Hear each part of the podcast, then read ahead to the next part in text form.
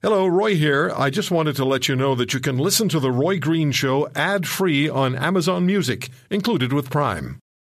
You mess with the you bull, mess with the bull. You get the horns. You get the horns. The Roy Green Show on the Chorus Radio Network.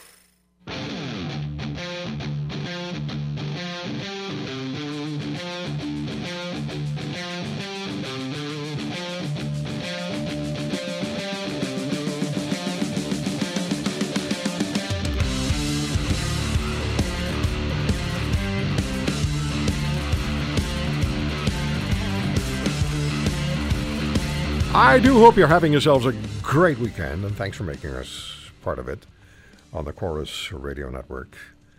Um, in an hour's time, it'll be time for Beauties on the Beast with Catherine Swift, Linda Leatherdale, Michelle Simpson, and yours truly. And one of the issues we'll talk about is the uh, electoral reform, which is probably going to turn out to be anything but electoral reform. There was a nasty little session in Parliament a couple of days ago with the... Uh,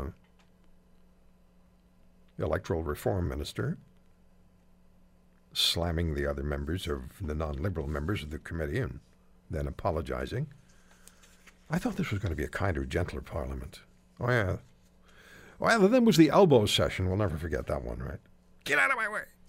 Oh, did I hurt you? I'm sorry. Let me stammer an apology.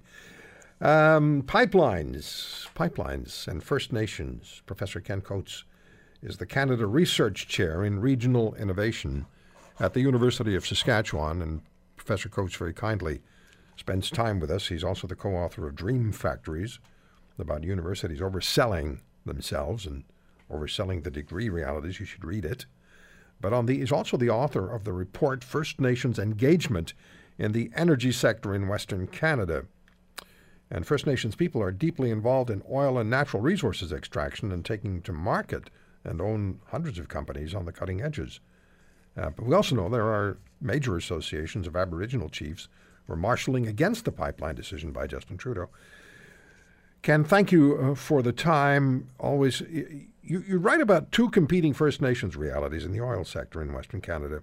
Original, Aboriginals who are deeply opposed to pipelines, to dams and other oil industry infrastructure, as well as, I just mentioned, First Nations engaged in investing in working in and owning companies serving the oil sector. Can you sort that out for us, please? Well, it's certainly a different world than most people think. You would think from the sort of standard coverage of what's going on that all Aboriginal people are opposed to pipelines. And in fact, we have uh, hundreds of Aboriginal companies and dozens and dozens of hundreds of workers who are actually working with uh, oil and gas companies. They own oil and gas companies. They produce oil and gas in some sectors. We actually have some pr- proposals for Um, uh, pipelines, uh, the liquefied natural gas pipelines that would be wholly owned by Aboriginal people. So I think I think it's important to sort of realize that the issue is not really about Indigenous versus non-Indigenous. That's that's a, not the right way to sort of understand what's actually going on. The issue is primarily about the coast versus the rest of the country. And if you look at the protests, and I completely respect the people who have different opinions than I might about this, um, but the people who are concerned are the ones who live on the on the West Coast in Vancouver, on Vancouver Island, and whatever, um, and they're concerned about um, about oil tanker spills. Uh, they're actually concerned about pipelines. The pipelines, every, almost everybody knows, is the safest way to move large and large quantities of of uh, oil and natural gas from one place to the other. And there's another group of people who are um, activists on the climate change uh, situation. And they're really panicking about the sort of the future of the world in terms of climate change and human-caused climate change. And so they're doing everything they can in, uh, to try to stop the consumption of fossil fuels. And and there are some Aboriginal people in, in that group as well. So if you look across the country, say just Western Canada for, for now, you'll find that the, the probably the majority of Aboriginal people are accepting, not necessarily wildly supportive, but accepting of oil and gas uh, development, except on the Northwest Coast and Pacific uh, Pacific Northwest Coast, where the concerns are quite different. So does this break down then to demographics and geography, I suppose? I think very much to, you know, to geography. It's really a key issue there. Um, some of the First Nations around the oil sands, the Fort McMurray area, are doing extremely well. They own lots of companies. Their development corporations have hundreds of millions of dollars in the bank. Uh, they are employing lots of people. They're very actively engaged in making equity investments now Uh, in the in that sector. Um, uh, Kinder Morgan uh, has actually signed up um, uh, agreements with more than a dozen, more than two dozen actually, uh, First Nations along the route, where they've basically got agreed to sort of find a, a resolution that will actually meet everybody's needs. So the majority of First Nations are sort of, you know, cautiously accepting, uh, cautiously accommodating of, an, of a pipeline. Um, but then the ones on the Northwest Coast, the ones in Vancouver, Burrard Inlet in particular, are not. Um, and when you think about it, that makes sense. Uh, most people on the prairies are very supportive of pipelines. Most people in the interior of British Columbia have a, a very sort of uh, off, hand-off kind of approach to pipelines. If you have to build them, go ahead. Um, in fact, a study I was referred to the other day said that sixty percent of, this is an unofficial, unscientific poll done by a radio station, but it showed that sixty percent of the people in Victoria were supportive of of, um, of Kinder Morgan. You know, so the ones who are really ur- urgently concerned about it are the ones who live along the coast and are worried about oil spills. Um, what do you see happening then, uh, based, based on this week's decisions by the Prime Minister and the government? What do you see happening as far as Uh, on the ground realities is concerned, when the shovels get put in the ground and the and the Trans Mountain starts to be built? We we know that the Prime Minister on uh, this coming Friday is meeting with premiers and with the Aboriginal leaders in Ottawa on his Pan Climate uh, Canadian Pan Climate initiative. But what do you expect happen will, will happen when the shovels hit the ground? Well, we'll see what we're seeing at Standing Rock, North Dakota, and we'll see what we've seen in other sort of places across North America, that there'll be concerns. Uh, we saw this with Keystone X L. Uh, there were people prepared to sort of stand up and protest, standing in front of the of the bulldozers. It's not a new phenomena. We've seen it in major cities and with roads and with railways and other things in the past. Um, I think we'll see a concerted effort in this particular instance. The one thing that, and, and I say this with a, a considerable amount of knowledge of Vancouver, I've probably lived there for about ten years uh, over the last thirty, forty years. Um, Vancouver is very quick to mobilize. They They have a very strong environmental movement. It's got very excellent connections, and people are used to going on the streets to express their displeasure.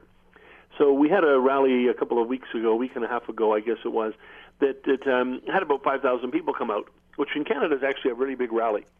It didn't get a lot of attention across the country, but it's a fairly large rally. Um, my guess is when you actually comes down to doing the construction piece, um, we may well see rallies and protests that are in the uh, three and four times the size of that. Uh, which will really force the government to sort of make it clear that they really want to proceed. But we also have to give, particularly the First Nations here, some enormous credit. They're doing the same thing at Standing Rock. Uh, Standing Rock is the one in North Dakota where there's a concern about a pipeline that goes very close to a to an American Indian reservation. And they've declared repeatedly their, their commitment to nonviolence, as in fact the First Nations along uh, in, uh, along the Northwest uh, coast in British Columbia have done. They, they, they've said they're upset. They don't want it to go ahead. They are, they're going to protest, uh, but they've also committed themselves to not protesting in a violent way. And that actually has been the pattern. It is their right uh, to express their opinion. It's their right to protest. That's one of the strengths of Canada's political system. Um, the, the problem we have in Canada is that people who are supportive of things like pipelines tend to be very quiet. Um, so if you actually got everybody together who really wanted to see the pipeline go ahead, you might have three times as many people show up at a parade mm-hmm. or a rally. Mm-hmm. Um, but that doesn't happen. So the people who oppose something are far more likely to organize than the people who are supportive of a project like this. Uh, I you, think the evidence is relatively strong that the majority of people in Canada understand the need for pipelines and want to see them proceed. I was reading your uh, First Nations Engagement in the Energy Sector in Western Canada report, and, and you write that First Nations have been on a legal roll of late. A series of court victories have turned them into resource rulers. And then you write about, I don't know if it's called UNDRIP or UNDRIP, um, and, and how this U N initiative continues to change the landscape in favor of First Nations input into the natural resources sector. Uh, that has, to, I mean, that, that's that's a major factor as well, as we as you've been saying. So the courts uh, are available and have been very favorably disposed toward First Nations. Well, well, they have, and, and I think, you know, favorable kind of applies. I've used that phrase myself, but it sort of kind of implies that they're they're tilting the balance, you know, to one side. Yes, it does. Um, I think the laws on, on Aboriginal on the Aboriginal side to a certain point. So, for example, you know, the courts actually turned back the um, Northern Gateway uh, permission. The federal government had, under the Harper administration, had authorized the construction of Northern Gateway, and the First Nations took it to court, and the court said actually there wasn't sufficient consultation. And so they basically told the government, you have to go back and do some more. Now, what's interesting is uh, Enbridge, the Northern Gateway proponents, I've actually been doing an incredible amount of local consultation. They didn't do a particularly effective job in the first instance, but for the last couple of years they've been doing really, really hard work trying to talk to communities about the benefits and the risks and the uh, efforts of compensation, efforts at protection, and what have you. And and so companies realize that they have to sort of work within the parameters of the law. The government realizes that. And and but I think we're really at the point where we're going to figure out or find out from the courts where, where the line is drawn. Um, the courts have made it clear, at least to my mind, that Aboriginal people do not have a veto. The um, you know, debate about the United Nations Declaration on the Rights of Indigenous People basically has a phrase in there that talks about free, prior, and informed consent. Some people have interpreted that to mean a veto over, over resource projects, but most others agree that it is not. It means you have to discuss it with people, make it clear what the challenges and issues are, and provide appropriate compensation. But I think on these kinds of issues, we're going to be, I'm sure they're going to go up to the Supreme Court of Canada at some point, and we're probably going to get what we really need, which is a fairly clear decision by the Supreme Court of where the line is. At what point can the government act in the national interest? Governments cannot surrender the right to act in the national interest under under certain circumstances. Um, and the First Nations have their rights, which have to be honored and respected. We just don't know where that line is between those two positions. And it's been edging very much toward the First Nations side, but at some point it's probably going to stop. And I think on the pipelines, we'll probably find out where that is. At some point, and this is my final question, I guess, point to you, at some point, people, all people are going to have to realize that our combined economic reality, um, our combined economic success and jobs and moving forward is going to uh, depend on us taking advantage of what's available to us. And what's available to us is our natural resources and getting them to international markets that want them. Oh, I, I couldn't agree more. One of the things we have to also realize is that these opportunities are quite, are quite uh, short-term. Uh, Mackenzie Valley Pipeline, uh, actually, I was finally approved uh, back in the early two thousands after extensive environmental review. By the time the review was done and after a long, dragged-out process, uh, the economics had changed. And the Mackenzie Valley natural gas pipeline was no longer economically viable. And the First Nations were going to be the owners of thirty percent of that pipeline. And it would have actually transformed communities along the route and given them a, a secure source of income. And so the, the comment there about that you made, which is very appropriate, is about the, the well-being, the economic opportunities, the sort of the prosperity of Canada, applies equally to First Nations people. That if, if they want, as many of them do, to actually have a share in Canadian prosperity, to actually earn, the, the, have the opportunity for work, for business development, and what have you, uh, they are going to have to get involved. And the, the interesting part of this whole story is that you would think from sort of the general media coverage that Aboriginal people are not involved in oil and gas, aren't involved in pipelines, and are opposed to any of these kinds of developments. There are First Nations opponents, but in fact there's an awful lot of proponents and a lot of people involved. So the phrase I always use is that the resource sector in Canada is actually now the front line of reconciliation.